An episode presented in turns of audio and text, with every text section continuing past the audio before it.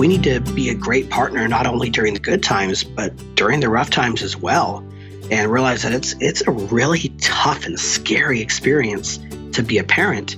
And let's experience that together rather than comparing our experiences or trying to one-up each other. Welcome back to the Whole Mamas Podcast. We're here to give you tools, resources, and evidence-based information so you can make the best decisions for yourself and your family. Whether you're trying to conceive or are navigating life with a toddler or a teenager, we've got you covered. I'm Stephanie Grinky, registered dietitian and program director for Whole Mamas Club. I'm also the co-creator of Whole Mamas Pregnancy Program, where we teach you how to navigate the endless decisions regarding your pregnancy. And my co-host is Dr. Ilana Romel, pediatric naturopathic doctor and creator of Med School for Moms, an online resource where she teaches moms how to safely be a doctor mom. Okay, but is it safe for me because I'm pregnant or I'm nursing? This is a question you've been asking about Rasa, the adaptogenic coffee alternative. It's a tough question to answer because, like most supplements, when it comes to pregnancy and postpartum, there just isn't a lot of straightforward answers. But here's what I will say. Rasa was created by a mama who wanted something that could help her cope with the stressors of motherhood and energize her without caffeinating her little one who was nursing. She spoke to multiple herbalists and a Chinese medicine practitioner, and they all saw no major contraindications, including pregnancy and breastfeeding. The two primary Ayurvedic herbs in this formula, ashwagandha and shatavari, are often used by herbalists and Ayurvedic practitioners to support lactation and a mama's overall well-being. I personally would feel comfortable using this herbal blend while nursing. However, the official FDA-sanctioned answer is that Rasa is not safe for pregnancy or breastfeeding, since there just isn't enough information about several of the herbs in it to meet FDA criteria for safety. Some mamas feel called to use it regardless because it has a lower pH than coffee and sits better for them due to their heartburn or nausea. Other mamas are willing to try anything for a boost in energy to help them mom. So what do? You have to listen to your body, trust your gut, and continue working with your provider when it comes to supplements during pregnancy and postpartum. If you're feeling unsure or have a more complicated situation, it may be best to wait, especially if you're in the first trimester. It's a good time to wait on any kind of herbal supplements. What isn't under debate, though, is the fact that it's a really delicious option that was brilliantly designed to help you bring your body back into balance while giving you the energy you need to check off that endless to-do list. Are you interested in trying it for yourself? We have a special discount code for you. Head over to We Are Rasa, that's RASA, and use code WHOLEMAMAS at checkout for 20% off your first order for new customers only. Now, before we begin the episode with Dr. Brandon Eddy, I want to point out that at Whole Mamas, we recognize there are lots of different configurations when it comes to parenting and caretaking. While this particular episode does indeed focus on paternal fathers, this is only because the expert conducted his research in this area. This issue also affects stepfathers, boyfriends, girlfriends, live-in partners, wives of wives, you get it. The point of this episode is really to hone in on and raise awareness around the huge change that comes with parenting in an effort to build on an already ongoing conversation that focuses solely on mothers. There's also a section where the term heteronormal was used. I want to reassure you that what was meant was a tendency towards heteronormative. And the reason this was not edited out was because we didn't want you to lose the context of the rest of the answer. But again, we are aware of the importance of language when it comes to keeping this conversation inclusive, so I thought this was important to call out. All right, now on to the conversation with Dr. Eddy. I am so excited and honored that you accepted my invitation to come on our podcast to share about loss and postpartum depression from a father's perspective. So thank you for being here, Dr. Eddy. You're welcome. You're welcome. You know, this topic is unfortunately under-discussed, and many people don't even realize that dads can experience depression after a loss or after having a baby. And as an assistant professor, you have years of experience in this area teaching and doing research to help us understand what this looks like in dads and how we can support the dads in our life and strengthen our relationships after baby. But before we dive into all this really important information, I need to ask yourself our opening question, which is, how did you nourish yourself today?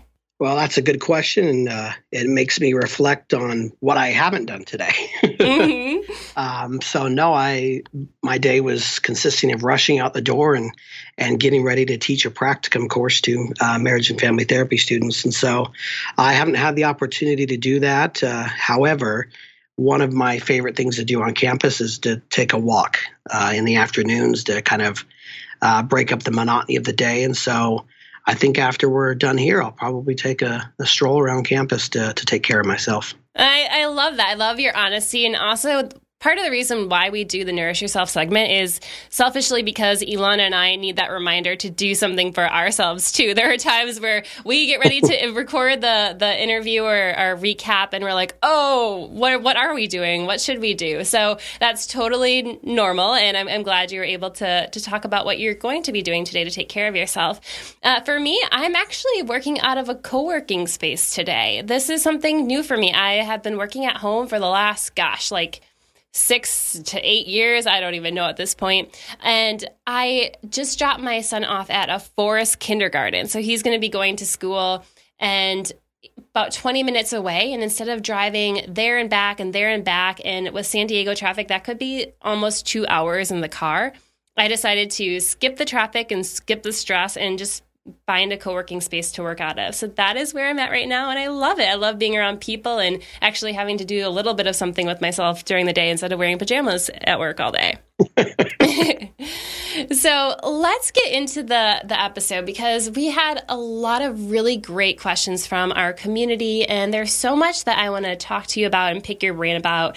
But let's first back up and talk about who you are and what your background is and what made you decide to focus on the transition to parenthood, specifically postpartum depression and loss. No, that's a great question. I think anytime we specialize in an area, do research in an area, there's usually a personal tie to that. And yeah, it's the same with me with postpartum depression. I was in my undergraduate and we were getting ready to have our first child. And because I was a child and family studies major, I knew that it's important that dads are involved. And so I would go to all the OB appointments with my wife and be really involved as I could throughout the process. And afterwards, 3, 4, 5 weeks after the baby was born, my wife just commented about just not feeling right. She felt off. She consistently felt down and depressed and didn't feel like she was bonding with our baby. And so we talked about that and decided that she should go in and see someone. And that's when we went in and she got diagnosed with postpartum depression. And we both reflected on that process about how, I'd been so involved and we talked to doctors and nurses, and nobody had ever brought that up. We were totally blindsided by postpartum depression, by what it was and the symptoms and all that. And so me being in school and needing something to study, I decided to, I'm going to make this my thing. I'm going to become a guru in postpartum depression and in that transition to parenthood. And ever since then, it's 9 years later, I'm still studying it. I think that's really powerful, being able to take that own personal experience and be able to share from a place of understanding the research for sure, but also understanding it from that deep, intimate level. And we've talked about postpartum depression a lot of times on the show from the perspective of a mom. And I've shared my postpartum anxiety and all of that, but we haven't really heard about it from the perspective of a dad. So if you wouldn't mind sharing, what was that like for you, seeing your wife go through postpartum depression and not knowing what to do or where to go to help her? I would say it was a very helpless feeling. I stepped in as much as I could and was taking charge and trying to help with feedings and take care of the baby and put him down and be really as active as I can and still while going to school and work. But it was helpless. It was like she was struggling with something and I could listen, but I felt like I just couldn't fix it and I couldn't help her in a way that I wanted to. And that's why I suggested let's go see somebody and let's see if this is supposed to happen, if this is right. And we ended up being referred to a therapist, and I ended up going to therapy sessions with her. And I found that was extremely beneficial because I could understand her more, her experience and how I could help her. And so going to couples counseling for that was a great thing to do. Yeah, and I think it was the fact that you were interested in this area professionally easier for you to get therapy, because I know sometimes it's hard enough for a mom to sometimes go to get therapy because we don't think that we need it, or the expense or the time or the resources. But I know it's really hard for fathers and for dads and men in general to go seek therapy in that way. So how was that hard for you, or was that an easy? I think it was easy for me personally, just because I just wanted to do whatever I could. It was her therapist who actually called me and said, "Well, you come in and will you sit in this and listen to her experience and support her?" And I thought, great. I mean, this is something I can actively do to help her through this experience and to be a support for her. And so I was more than willing to come in and just support her and hold her hand and sit next to her as she, as the therapist talked to her. And I think it's important to note, too, it's so important that you are also getting therapy as a partner, because what we know is that when we're looking at dads and the risk factors for postpartum depression, one of the major risk factors is having a partner with postpartum depression. Mm-hmm. Absolutely. It was that therapist did a great job as well. I mean, I remember coming in and he asked me, because I thought it was all going to be focused on her. And I'm like, yeah, I could do that, right? But then he turns to me and says, "Well, how are you doing?" And that really took me back. I'm like, I don't even think about myself. What are you talking about? But it made me reflect on the experience and be like, no, this has been hard, trying to pick up the slack and take care of her and the baby and myself. It was difficult. So for me going in, even though it was initially for her, it quickly turned in for coming for us and to be a good support to both of us. I think that's so interesting that you say that too, because when I talk to couples about this, or if I'm talking to somebody and they meet me and they're like, "What do you do?" And I talk about postpartum depression and couples, and they're like, "Well, what do you mean? Like, isn't it just like a mom thing?" And I talk to them about, no, it actually can occur in dads. And oftentimes what I get is just like this blank look from the dad. And they're like, "Oh my gosh, like tell me more about this, because I think I had that." And it's because it's not talked about. And I think until somebody opens up that conversation or normalizes the fact that it can happen in dads, we kind of just go through the motions and the adrenaline is running and we're just so focused on either helping the other person or getting through life that we don't think about how we're doing. So, the fact that you were just kind of blindsided by that question shows a lot to the fact that, we really need to be talking about this and making sure that both sides of the story are heard. So let's talk about how common this is. So what is the rate right now that we're seeing for postpartum depression in dads? And then also, how does it look differently in men than it does in women? Because I know there are some very distinct characteristics. Mm-hmm. Yeah, the number right now, according to, I would say, most researchers, is right around 10%. I personally think that that's low. We know that it's underreported. And we know that it's underscreened. So to me, of course, it's going to be underdiagnosed. Many men don't even know it's a thing. Many moms and dads don't even know it's a thing. And so for me, I would say the reported number's 10%. I would say, I don't know, personally, I think it's probably closer to 15, 20%. We know things like that are always underreported. In terms of how it looks differently, I think that many of the same feelings are there with the not connecting to baby and the depression and being down and not finding joy in things, the difficulty sleeping. I think that they experience a lot of the same things, but it presents itself differently. A lot of the research shows that men are isolators. So men are going to tend to withdraw from these situations. They might withdraw into work or in video games or in some other hobby. And so they're going to tend to almost withdraw and create distance between themselves and their family. And that's going to be a big indicator that something is wrong with dad at that point. Yeah, and if dad is pulling away, that really impacts the entire family. If dad is coping with this depression or anxiety by not helping out, that makes it harder on mom and the dad and the baby aren't connecting. And it just really does impact the entire family. And so that's why this is really a family consideration, not just something that we need to think about for moms. I mean, thank goodness we're getting more information and more attention about moms, but I feel like dads get left in the shadow. And so that's why I'm so excited to have you here. And, when we're looking at this postpartum period, when are we usually seeing this pop up or present in dads? When are they actually starting like this, the accumulation of the feelings and the stress adding up, and they're really exhibiting these signs and symptoms? I think it usually takes around 3-4 weeks, somewhere around there, for things to really pile up. A lot of couples have a lot of help initially after. It's very common for in-laws or your parents to come and visit after for the first couple of weeks and really help out. And so even if you're working, you know, you have a lighter load at home and you have people there supporting and asking how you're doing. And it's really after that stage when the dust kind of settles and it's just you and your partner and baby. And that's really when it starts to pile up. You don't have so much help and support, and people aren't necessarily bringing over meals anymore or reaching out as much. And it starts to pile up. You're like, oh, I go to work and I'm trying to support this way. And now I come home and it doesn't end. I don't get a break when I come home.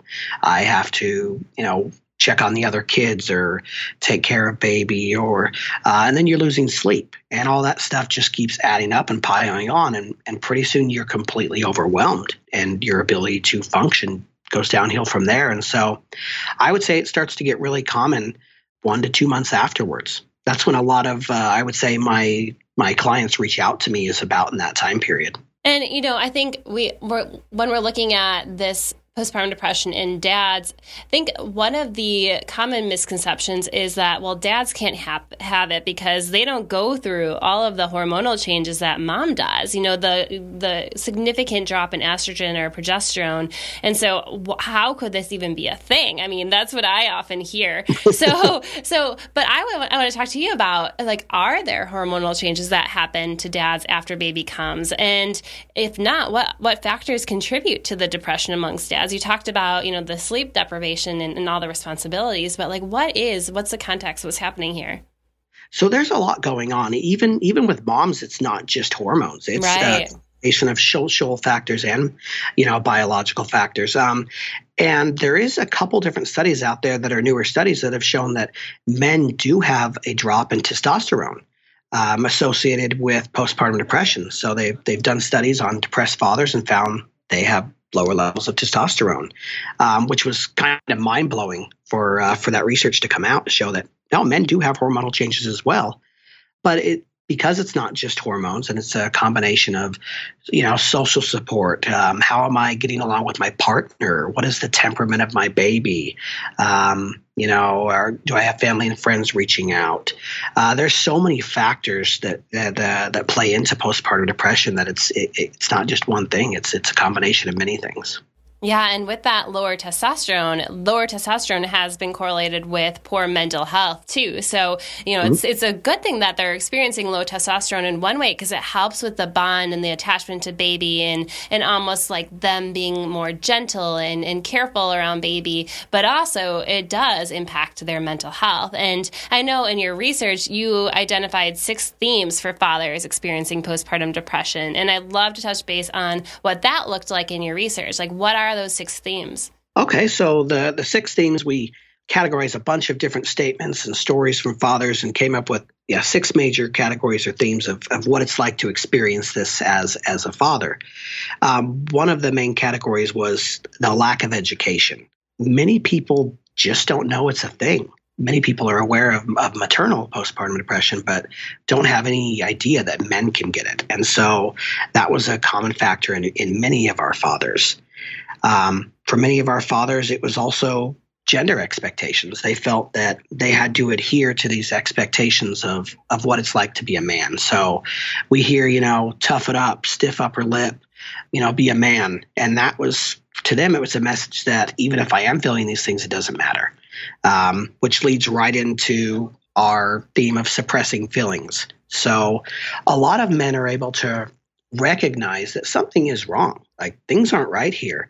However, I need to push this down. My job as a husband, as a father, is to be supportive, not be supported by others.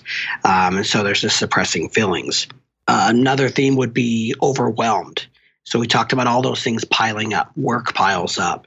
And for some people, school piles up, and taking care of baby and other kids you might have, lack of sleep, really a lack of self-care and time for yourself. And it really just becomes this overbearing burden to carry. Another one would be resentment of baby. So a lot of our fathers spoke about how they just saw their baby as like this oozy bundle of need, and just constantly one thing or after another. And so they grew to resent their baby or even hate their baby and despise their baby in some cases, which was sad. A lot of fathers said, you know, what father wants to despise his baby or think about hurting his baby? And then the last main theme was the experience of neglect. So a lot of these men talk about feeling neglected by their partner, by family and friends. You know, family and friends will come over and they'll say, how is mom doing? How is baby doing? But they don't ask how I'm doing. They talk about the healthcare field neglecting them, how they'll go to visits or they'll be in the delivery. Nobody acknowledges them and asks for their contributions or help or how they're doing in general. And so really just this neglect from society in general about what this experience is like to transition to parenthood for men. You know, as you're explaining these things, my heart is just like, oh, I'm thinking about all of these things that the men in our life are experiencing as they transition to fathers, and all of the kind of negative stereotypes that we give to dads about, oh, they're not helping and they can't put the diaper on right, and, you know, just kind of putting them down in a way without considering everything that's going on in their world too. It just really, what you talked about there helps us put ourselves in their shoes a little bit and understand that this is such a significant change for the entire family, and we really need to be giving each other enough grace and getting the support that we need for this transition before baby comes and after baby comes, and as we go through major changes in child development too, because it's constantly changing. Our role is constantly changing.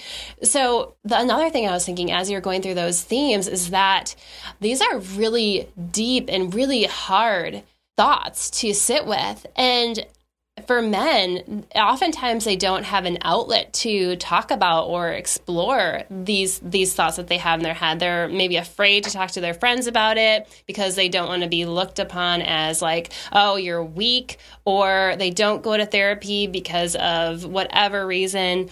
And just, I guess we're not having these conversations as much as I would like to see in the media and general public. And so that's got to be really hard, right? And that's just another reason why therapy and a lot of the free resources that Postpartum Support International has, like the dads groups and dads chats, and that is so helpful. Mm-hmm. Absolutely. More often than not, when a dad comes into me for whether it's loss after a miscarriage or whether it's postpartum depression or any type of grief, I have to say more often than not, it's his partner reaching out to me first and contacting me and say, hey, you know, my husband, my partner, my boyfriend is really struggling. What should I do here?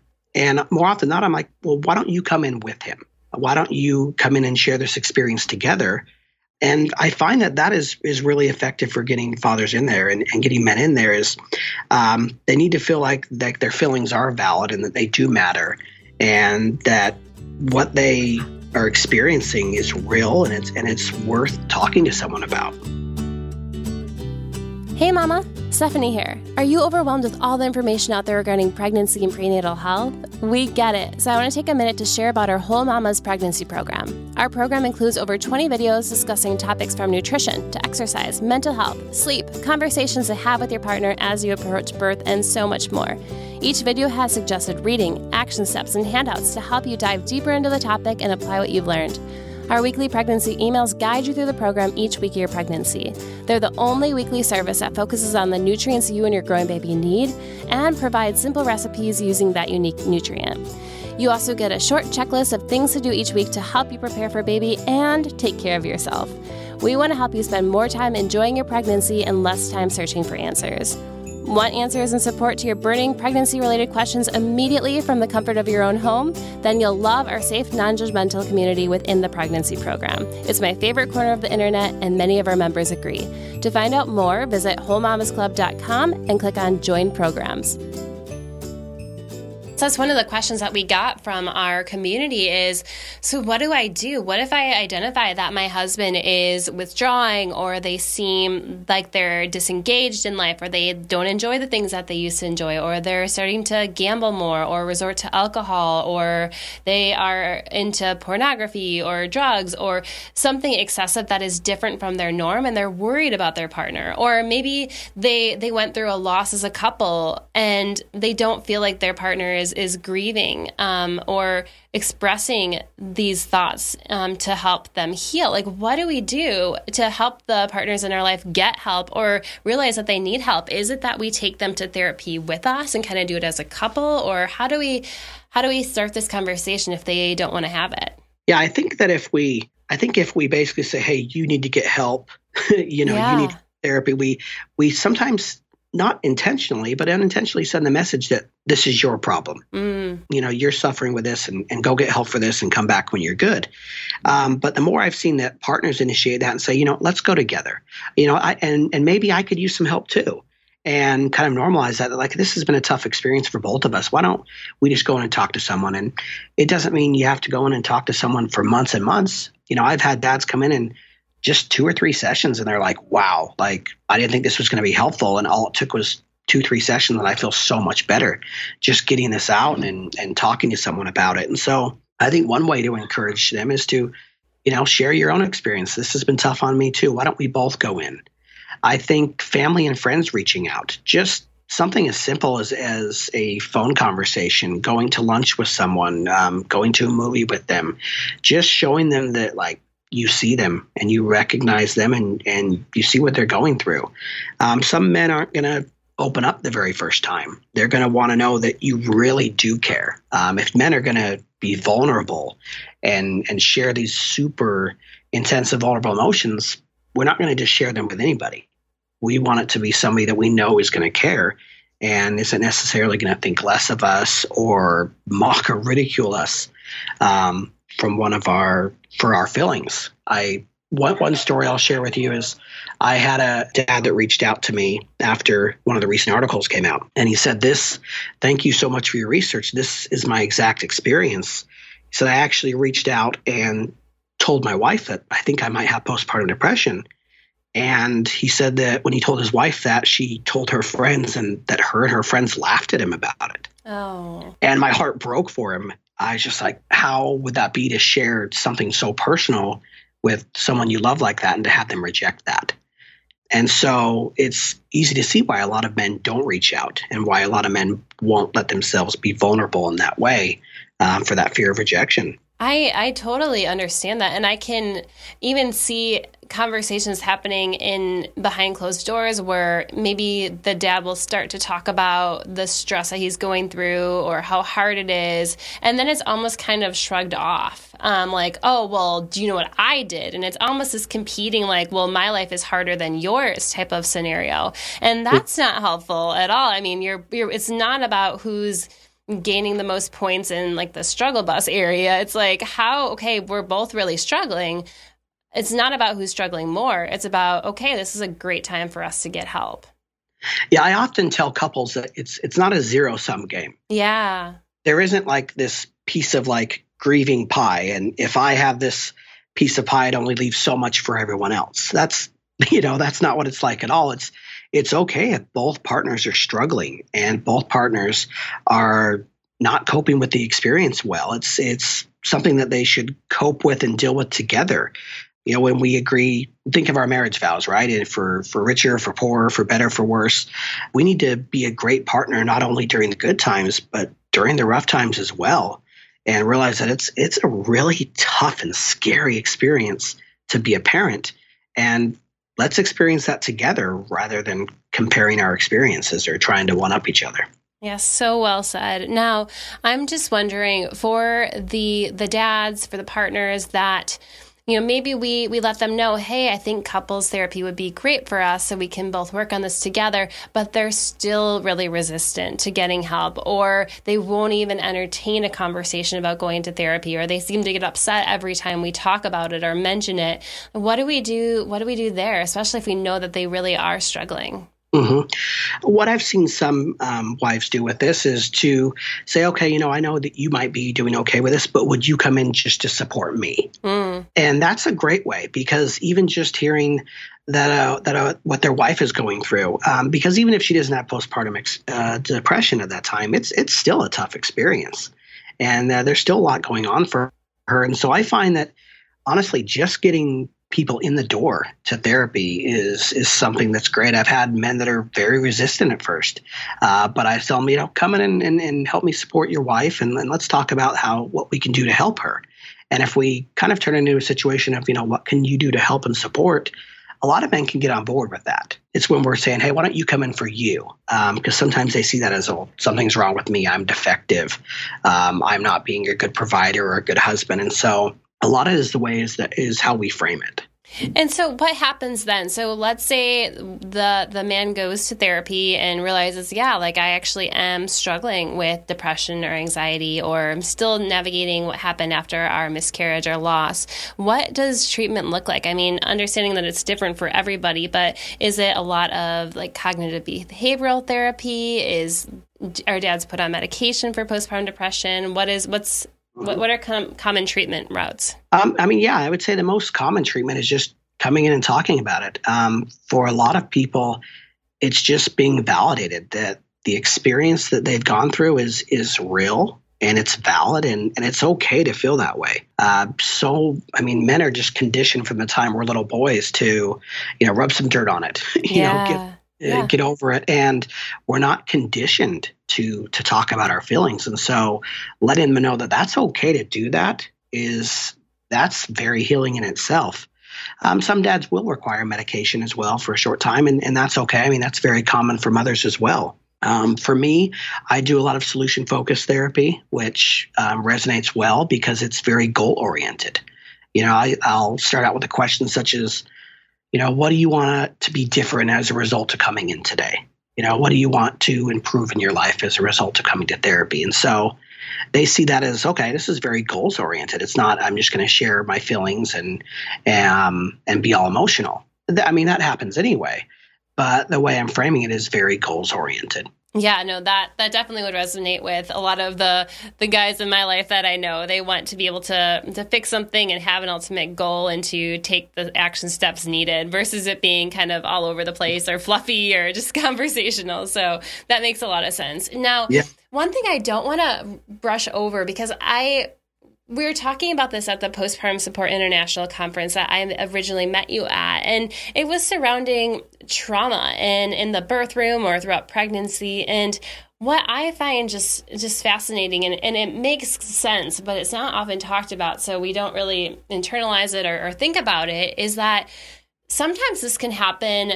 The depression or the anxiety can happen to dads whose moms aren't experiencing depression or anxiety at all. And it could stem from something that happened during the birth or labor or delivery, where the dad saw that experience as very disempowering or traumatizing. Maybe there was a lot of blood loss, or he was fully conscious while the mom was medicated, and things happened in that room that just really stuck with him, and he's still trying to work through.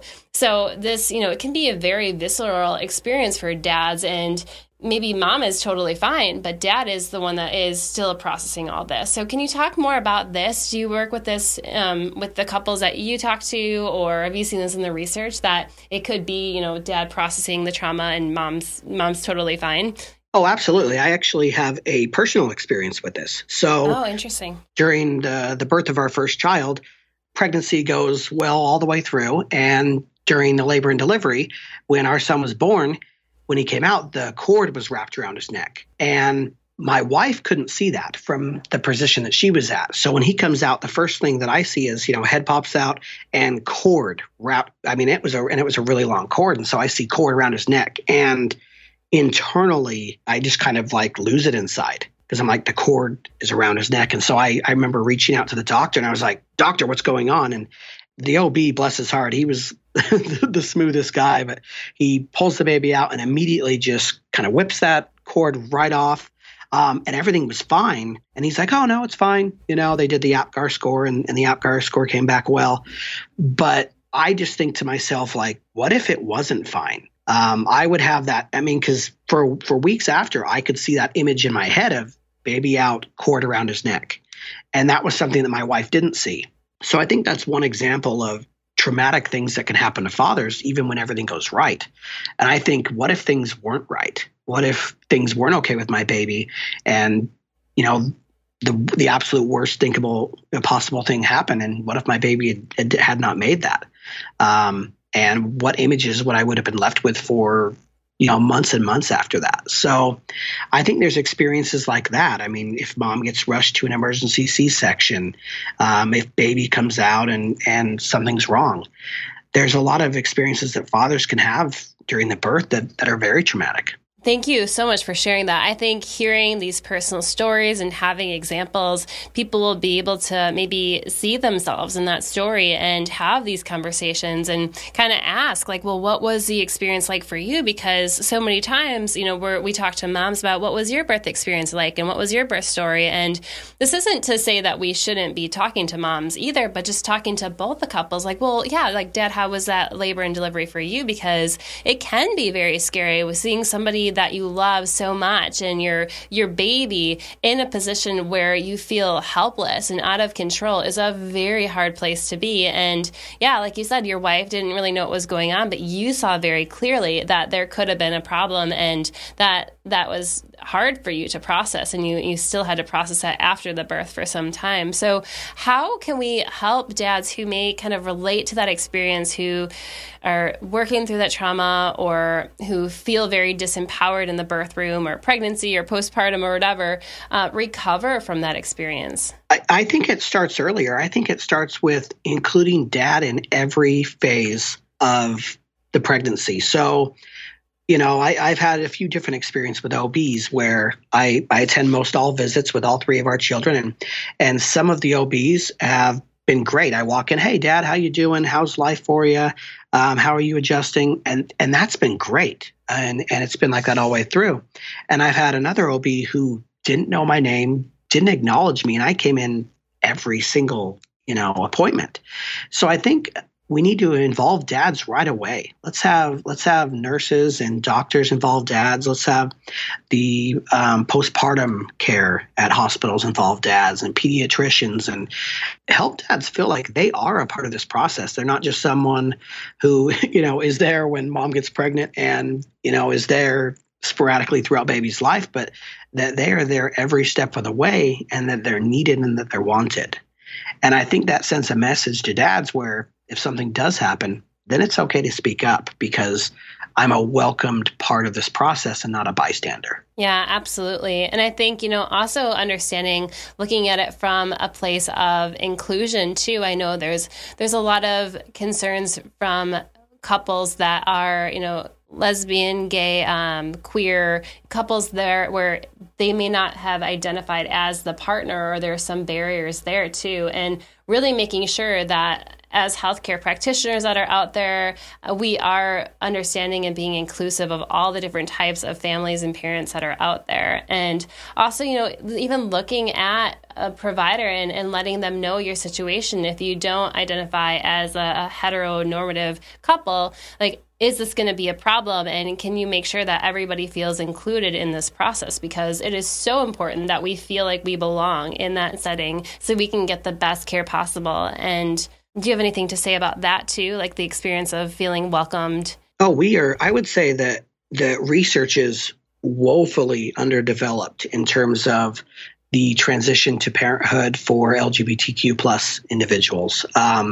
That's one area where I'm going to definitely do an uptick in my research because their experience is different from mine, and they, have different needs and different experiences, and those are valid and those need to be researched about how we can be inclusive. I think you're exactly right. When it comes to pregnancy, and we tend to really make it all about mom and baby, and to a certain extent, it's appropriate, right? We need to make sure that the baby is healthy and mom is healthy, but these babies and these moms are in family systems, right? They have partners, they have husbands, wives, and people who are important to them and that are very important for their health and their development. And so we need to stop looking at pregnancy as a two-person thing, but as 3, 4, 5 people, as a family thing, and be inclusive of who's ever there and who is ever a part of that process. Yeah, absolutely. And I think, also I love the idea of having, partners attend the visits. I think it's also, it is a matter of having the privilege to do so, having the partner be able to take off of work and, I'm a military spouse, so having your partner in the country even, whatever it is. So, there are some things that I was able to do. We were able to do some Skype visits if he couldn't attend, or we were able to have him kind of call the nurse or the provider and get an idea of what's going on, and just being as available and present as possible, even if it can't be every single appointment that they visit. Just kind of making sure that your presence is known and that you want to hear what's going on so that you can help make the best decisions and be involved. Oh, absolutely. With our first two, our OB had later appointments. And so I remember going to a 6 p.m. appointment after I worked. And so I would love to see some flexibility, because you're right. A lot of partners or fathers, husbands, they want to be to the appointment, but they just can't. They don't have the benefit of having time off work or paid time off or just the availability. And so I would love to see later appointments times, earlier appointment times, or just even a pamphlet that, hey, take this home and give this to your partner. We want your partner to know that we're thinking about him or her, and that what this experience is like for them, and that we'd love to have them here too. Yeah, absolutely. And, being available at appointments too, or having those pamphlets and handouts will be helpful to screen men too, because the EPDS, which we use to screen women for postpartum depression or perinatal mental health, can also be used for men. And that can happen during well visits with the baby. It can happen during the prenatal appointments. It can happen during the postpartum checkup. And so, being able to do some screening of both partners, hey, this is a random questionnaire that we give to everybody. We want both of you to take it, can help us screen and identify both parties that may be experiencing mood disorders. Oh, absolutely. I had one father in my study about men's experience of postpartum depression. He said that he was sitting next to his wife, and as she was going over the Edinburgh depression screening, and he's like, I couldn't help but think that someone should be asking me these same questions. And so, it's a golden opportunity to screen both partners for depression during the pregnancy, screen them afterwards. If both partners come to the screening for, the pediatric follow-up for the baby, that's another opportunity that we have to screen parents. So I think there's a lot of opportunities. It could be, hey, mom, you filled out the screening today. Do you notice some of these things in your partner? How do you think your partner would fill some of these things out? So even if partner's not there, we can ask and see how mom thinks partner's doing too. Yeah. And I say this because I know we have some health practitioners that are listening to the podcast, and we also have some really wonderful proactive moms that can, take that questionnaire home from their provider, or, ask if the partner can have it, and kind of push for that fair treatment and the screening that is deserved for both sides. So that's kind of why I mentioned it. It's definitely not standard practice, but it should be, and we can work to kind of get that proper care. So one thing I want to ask you too, and hearing all this information about partners struggling and making sure that we are reaching out to the men in our life, the husbands in our life, what happens if we notice something? So let's say I am over at my friend's house and she's doing okay maybe, but the partner isn't doing well. And I'm seeing some of the things that we're talking on the podcast, that he is drinking more and pulling away, and he seems like he's not himself. Is there a point where, what would I do in that situation? Because maybe the wife doesn't notice it, the mom doesn't notice it, but other people do. Should we say something to them? Should we say something to the mom? How do we help these couples that may not realize that they're struggling? I think it's absolutely appropriate to say something. If if you and your friend are talking and you're talking about how your experience is, I think it's appropriate to say, hey, how's your husband? How's your partner dealing with this experience? I know it's, and you might share experiences, with your own husband, and you might say, hey, whatever your husband's name is, Chad or Phil, Phil, this is really hard for him too during this time. Did you see some of these things in your husband as well? So I think normalizing it is one of the best things we can do to let people know that they're not the weird ones that are struggling with this, that, hey, I struggled with this too. And then this was tough too. And just reaching out. I mean, something as simple as if you see that another husband or another partner is struggling with it, just ask them how their day's going. Ask them how they're bonding with their baby or how the experience has been. And you might ask, hey, man, what's the toughest thing about it?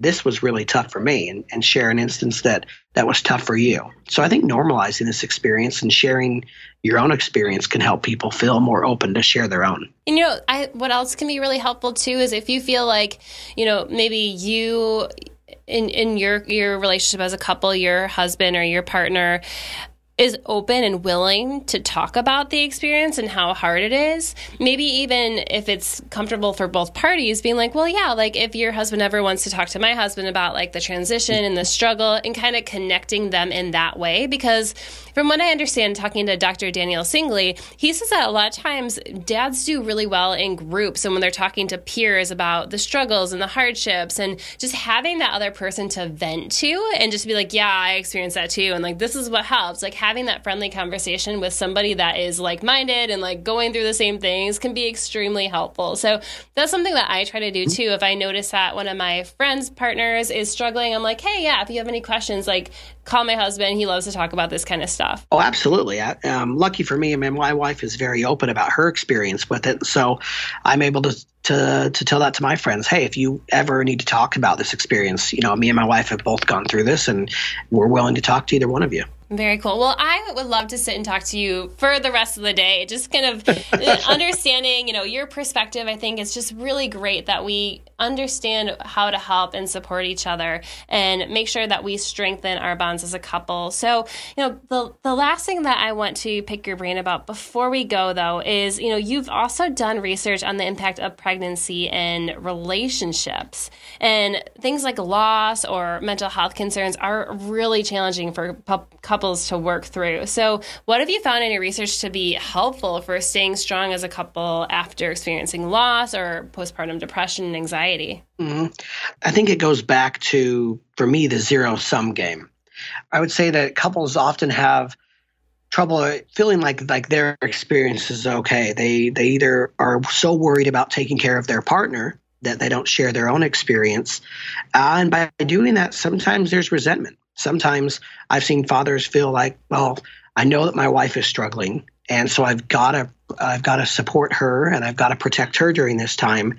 And so they hold in their own stuff. And as a result, they get resentful that they're not able to share their experience. And so I think as a couple, take time to check in with each other. If you've experienced loss or depression or grief or any difficult thing associated with this pregnancy and the transition to parenthood, I would say take time to check in with one another. Say, hey, you know, this is what my experience is like. What has your experience been like this?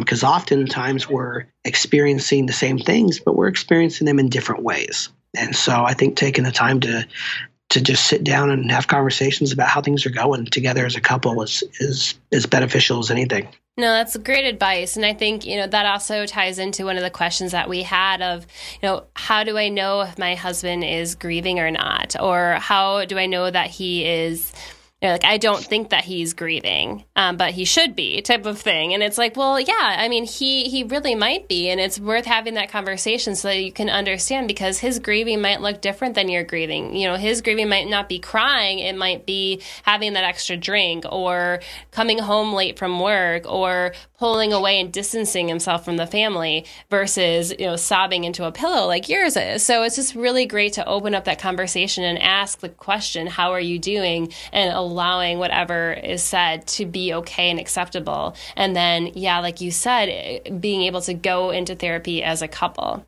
Yeah, men are masters of isolation. So we're going to preoccupy our things with self. A man who is experiencing great loss or grief, he might all of a sudden become an awesome employee. And he just throws himself 100% into his work. And so his boss or someone might think he's being super productive, when really that's how he's coping with his loss, is by just diving headfirst into work. Like you said, it might also be alcohol. It might be drugs. It could be video games. I've heard a lot of spouses say, you know, he used to play games a little bit, but now that's all he does. He comes home and he's on the Xbox or he's on the PlayStation until he goes to bed.